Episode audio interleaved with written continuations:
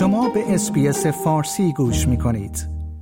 دیدبان حقوق بشر در گزارش جدید اعلام کرده است که جمعه خونین زاهدان که در آن دهها نفر کشته و زخمی شدند مرگبارترین سرکوب سال 2022 بوده است. بر اساس گزارش این سازمان که با بررسی تصاویر روز جمعه 8 مهر در زاهدان به دست آمده در این روز حداقل 13 نفر کشته و 30 نفر زخمی شدند. اگرچه در این گزارش آمده است که اعداد واقعی ممکن است بسیار بیشتر از این باشند. منابع غیررسمی محلی در استان سیستان و بلوچستان پیشتر اعلام کرده بودند که در این روز حداقل 96 نفر کشته شدند. در حالی که منابع حکومتی می‌گویند دلیل این اتفاق حمله تروریستی معمولان به یک پاسگاه بوده است دیدبان حقوق بشر گزارش داده که معمولان پلیس و نیروهای اطلاعاتی از اطراف پشت بام ساختمانهای مسلای زاهدان به مردم تیراندازی کردند. حتی نیروهای امنیتی خودرویی که در حال انتقال مجروحین به بیمارستان بود مورد هدف قرار دادند. مولوی عبدالحمید امام جمعه زاهدان دیروز در جلسه این اتفاق را از پیش تعیین شده دانست و گفت ما معتقدیم که مردم ما را معمور نه بلکه حاکمیت و نظام زده است.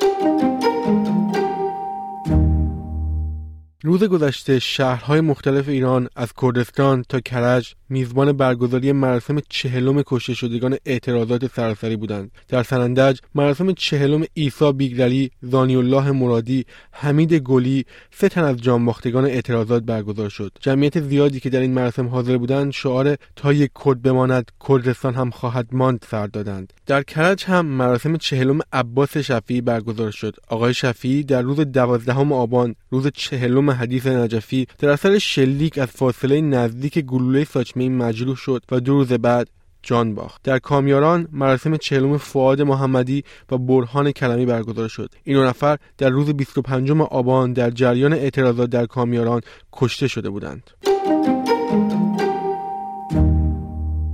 پارلمان هلند در مصوبه ای از اتحادیه اروپا خواست سپاه پاسداران را در فهرست سازمان های تروریستی قرار بدهند. روز گذشته اکثریت مجلس نمایندگان هلند به قدنامه رأی دادند که بر پایه آن از دولت این کشور خواسته شده تا موضوع قرار گرفتن نام سپاه پاسداران انقلاب اسلامی در فهرست سازمان های تروریستی اتحادیه اروپا را به طور جدی در دستور کار قرار بدهد. به طور کلی در چهار ماه گذشته کشورهای مختلف در واکنش به سرکوب معترضین اقدامات مختلفی علیه رژیم جمهوری اسلامی انجام دادند. دولت استرالیا هم چندی پیش شش نفر از مقامات حکومت را تحریم کرد. البته که بیش از یک ماه پیش گروهی از ایرانیان ساکن استرالیا در پارلمان این کشور دادخواستی را قرار دادند و از آن از مقامات استرالیایی خواستند سفیر جمهوری اسلامی را اخراج و سپاه پاسداران را تحریم کنند.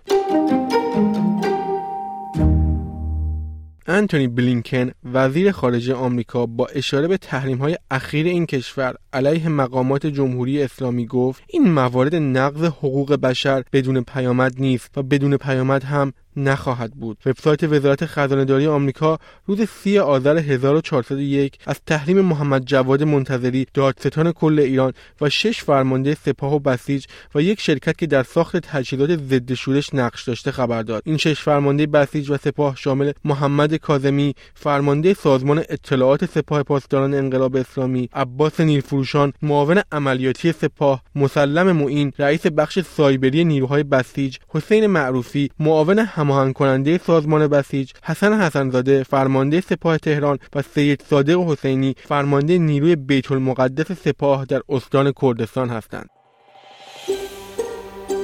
آیا می خواهید به مطالب بیشتری مانند این گزارش گوش کنید؟